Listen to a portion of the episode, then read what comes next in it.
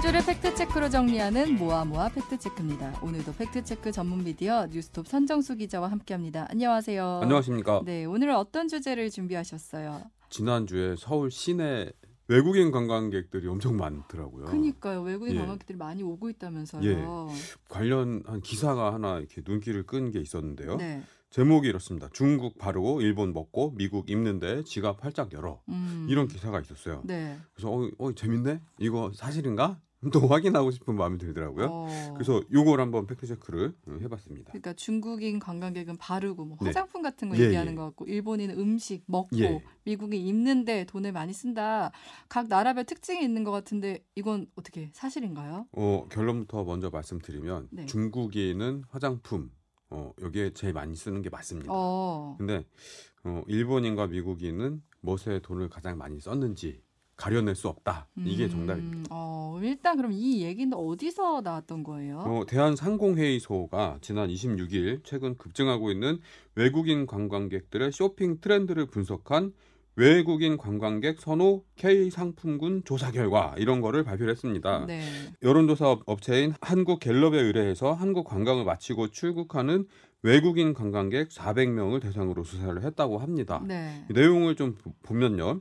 선호 상품부터 한국에서 경험한 쇼핑에 대한 만족도와 개선점까지 되게 음. 광범위하게 다루고 있는데요. 네. 조사 결과 외국인 관광객들이 선호하는 상품군은 의류 및 피역류 음. 30.8%, 네. 화장품 및 향수 30%, 식료품 29.3% 이런 순으로 나, 타났습니다 네. 건강 보조제, 한류 상품, 전자 전기 제품, 캐릭터 용품 이런 것들이 이제 선호가 음. 낮은 걸로 조사됐습니다. 그러니까 대체로 우리나라에 관광 온 외국인들은 패션, 옷이나 뭐 화장품, 식료품에 돈을 많이 쓴다 이 얘기인 것 같은데 네. 이건 뭐 거의 대체로 맞네요. 관광객 의 출신 권역별, 그 국가별 이런 식으로 지출이 많은 어, 선호 가장 선호하는 음, 품목 이런 걸 꼽았습니다. 네. 어, 최근 방한이 급증하고 있는 동남아 등 아시아 관광객은 화장품이 아. 제일 많이 썼고요. 네. 식료품, 의류 및 피역류 순으로 많았다고 합니다. 음. 근데 미주와 유럽 관광객은 의류 및 피역류를 가장 많이 샀다 이렇게 네. 응답을 한 걸로 나오고요. 음. 그리고 응답자 수 상위 3개국이 중국, 미국, 일본이었는데요. 이분들이 가장 선호하는 쇼핑 음, 품목이 국적별로 달랐다고 그래요. 네. 중국인은 75.8%가 화장품 및 향수 여기에 지출이 가장 컸고요. 오, 상당수네요. 예, 네. 미국인은 43.4%가 의류 및 피역류 를 선택해서 가장 많았고 음. 일본인은 식료품이 41.9%, 네. 화장품 및 향수가 32.4% 이렇게 나왔습니다. 어, 요 조사 결과 때문에 이제 중국은 바르고 예. 일본은 먹고 미국은 입는데 지갑 연다 이 얘기가 나온 거네요. 그렇습니다. 어, 관광객 국적별로 품질, 브랜드, 한국적 상품인지 여부 뭐 이런 것들 음, 상품 선택 기준을 분류한 통계를 제시하기도 했습니다. 네. 외국인 관광객을 이 공신력 있는 그래도 공신력 있는 여론조사 기관이 설문조사에서 그걸 바탕으로 발표한 거고 이 조사 예. 결과로 들어도 이제 어 고개를 끄덕이게 되는데 근데 사실이 아니라고요. 그렇죠. 여, 이거 이- 항상 이런데 함정이 숨어 있는 거죠. 어. 저기서 발표했는데 사실이 아니겠어? 음. 뭐 이런 식으로. 네, 네.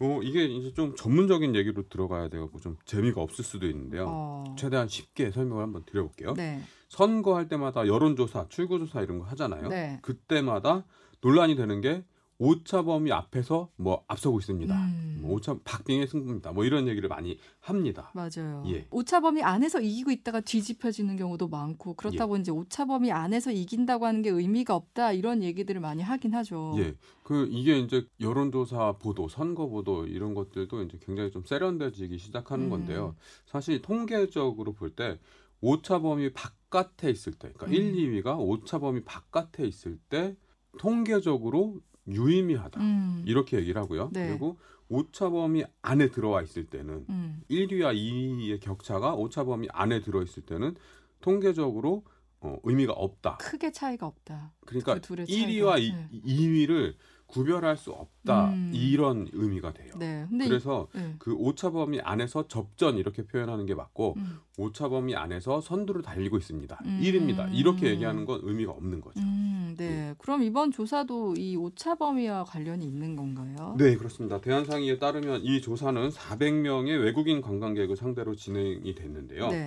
2023년 3월 14일부터 4월 9일까지 서울역과 김포공항역, 공덕역, 명동, 홍대에서 아, 개별 면접 조사 방식으로 설문을 했다고 합니다. 외국인 관광객들이 많이 몰리는 곳들이네요. 근데 이 좀 원자료를 요청을 해봤는데요. 공개를 하지 않았습니다. 어. 그래서 전체적인 분석은 좀 어렵지만 일부 공개된 수치를 토대로 어, 설문 대상의 분포를 좀 추정을 해볼 수 있는데요. 네.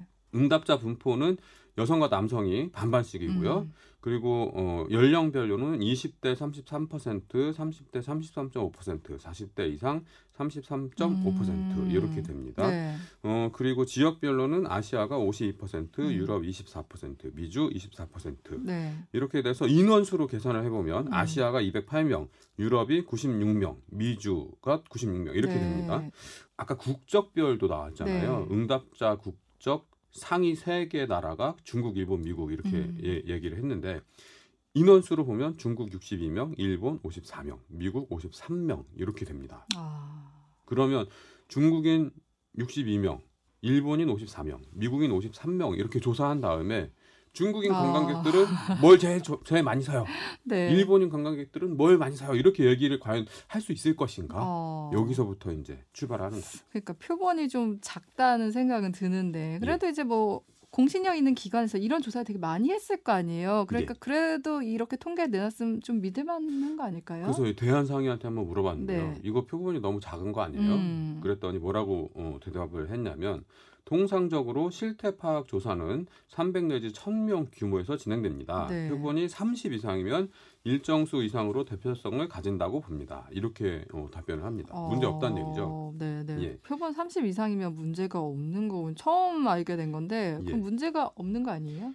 그래서 네. 그냥 아, 그렇습니까 하고 말, 말할 수도 있는데 네. 제가 또 다른 전문가한테 아. 한번 물어봤습니다. 네. 여론조사 업체인 조원 CNI 김봉신 부대표한테 물어봤는데요. 첫 마디가 이랬어요. 과도한 해석이다. 아. 예. 네. 그래서 비용을 좀 더 투입해서 좀 더 정밀한 음. 조사를 했으면 어땠을까 하는 그쵸. 아쉬움이 든다. 네. 이렇게 얘기도 하고요. 음. 어, 외국인 400명 중에 중국인 음. 뭐 60명, 미, 미국인 50명 뭐 이런 식으로 또 세부적으로 들어갔잖아요. 음. 그러니까 이게 음, 표본 수가 줄면서 설득력이 떨어진다, 정밀도가 음. 떨어진다 이렇게 보면 되겠습니다. 근데 그러니까 이제 오차 범위 얘기를 하셨잖아요. 예, 예. 그럼 이 표본과 오차 범위 간의 관계가 있는 거예요? 어, 표본이 400개인 전체 조사의 오차 범위는 95% 신뢰 수준에서 최대 플러스 마이너스 4.9% 포인트. 음. 여기서 이제 출발을 한다면 네.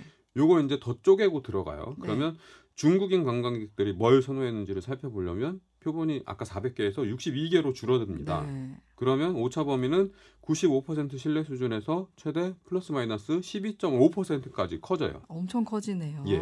그러면 이때 이제 이 중국인들이 뭘 제일 많이 선호하냐 이걸 네. 보려면 1위와 2위 사이의 격차가 네. 25% 포인트 이상 벌어져야지 유의, 유의한 차이가 있다. 어. 이렇게 얘기를 할 수 있는 겁니다. 네, 네. 근데 이 중국인을 대상으로 선호도 조사를 해보면 1위 화장품 향수 이게 75.8%고요. 음. 2위 의류 피혁류가 19.4%인데 음. 이 격차는 56.4% 포인트입니다. 오차 범위를 넘어선 거죠. 음. 그러니까 중국인에 대해서는 아 중국인 관광객들은 화장품을 가장 많이 선호합니다라고 음. 얘기를 할 수가 있는 겁니다. 음, 그러니까 중국인에 대해서는 이론의 여지 없이 화장품 향수를 가장 많이 산다 예. 이렇게 볼 수 있는데 그럼 일본과 미국은 어때요? 어, 일본인 관광객 54명을 못으로 놓고 보면 네. 오차 범위는 95% 신뢰 수준에서 최대 13.3% 포인트 가 되면서 격차가 26.6% 포인트 이상 벌어져야지 유의한 차이가 있다. 이렇게 음. 얘기를 하는데요. 네. 이 일본인 대상 조사에서는 1위와 2위가 격차가 9.5% 포인트입니다. 아. 이 오차 범위 안에 있어요. 그러네요. 그래서 뭐를 제일 선호한다 음. 이렇게 얘기하기가 어렵고요. 네, 네. 미국도 마찬가지로 어, 1위 의류 피혁류, 2위 화장품 향수가 오차 범위 이내에 있습니다. 네. 그래서 통계적으로 유의한 차이가 있다고 볼 수 없는 거죠. 어, 어, 이렇게 숨어 있는 의미가 있었다니. 사실 예. 이런 설명 안 들었으면 저도 무비판적으로 그냥 받아들였을 것 같거든요. 저도 그냥 보도자료 아 그냥 쓰고 말지 어. 이랬으면 몰랐을 거예요. 네, 어, 근데 지- 어 이- 맞는 건가 알아보니까 이제 이런 결과 나온 거죠. 그럼 이렇게 유의미하지 않은 결과를 왜 발표를 하는 걸까요? 어 뭔가 의미를 부여하고 싶었겠죠. 그리고 음. 보도 자료를 낼 때, 그러니까 이게 만약에 대한상의에서 의미를 부여했다면 돈 써서 여론조사를 시켜봤는데 음. 이거 갖고 많은 포인트를 뽑아낼수록 좋은 거 아니냐 이런 음. 생각을 할 수도 있을 것 같아요. 네. 근데 중요한 거는 이런 조사가 어, 실태를 파악하는 그렇죠. 의미가 있는 거잖아요. 네, 그리고 네. 그 실태 파악에서 어떤 대책이 나오는 거고 음. 지금 대한상의 같은 경우에 보면은 외국인 관광객 쇼핑 활성화를 위해서 국가별 K 상품 구매 행태를 반영한 제품을 개발하자 음. 이런 취지가 있거든요. 네, 네. 그럼 실태 파악을 정확히 하고 나서 그렇죠. 뭘 개발을 해야 되겠죠. 음, 맞습니다. 이렇게 부적절한 해석을 바탕으로 뭘 개발하면. 안 될 확률이 좀 그러니까. 더 커지겠죠. 그러니까 병의 원인을 제대로 예. 진료를 하고 해석을 해야 또 예. 올바른 처방을 하는 건데 여기서는 어떻게 보면은 또 외국인마다 특징이 다를 수 있는데 예. 다른 제품 우리가 떡 내놓고 외국인에게 사세요 하는 꼴이 될 수 있는 거잖아요. 그렇죠. 네. 예. 어떻게 보면 정확한 원인을 분석해야 또 우리가 또 많은 수요를 창출할 수 있지 않을까 이런 생각이 들면서 또 너무 이런 통계를 보고 일반화를 하면 안 되겠다 이런 생각도 듭니다. 그렇습니다. 지금까지 모아모아 팩트체크 선정수 기자였습니다. 고맙습니다. 고맙습니다.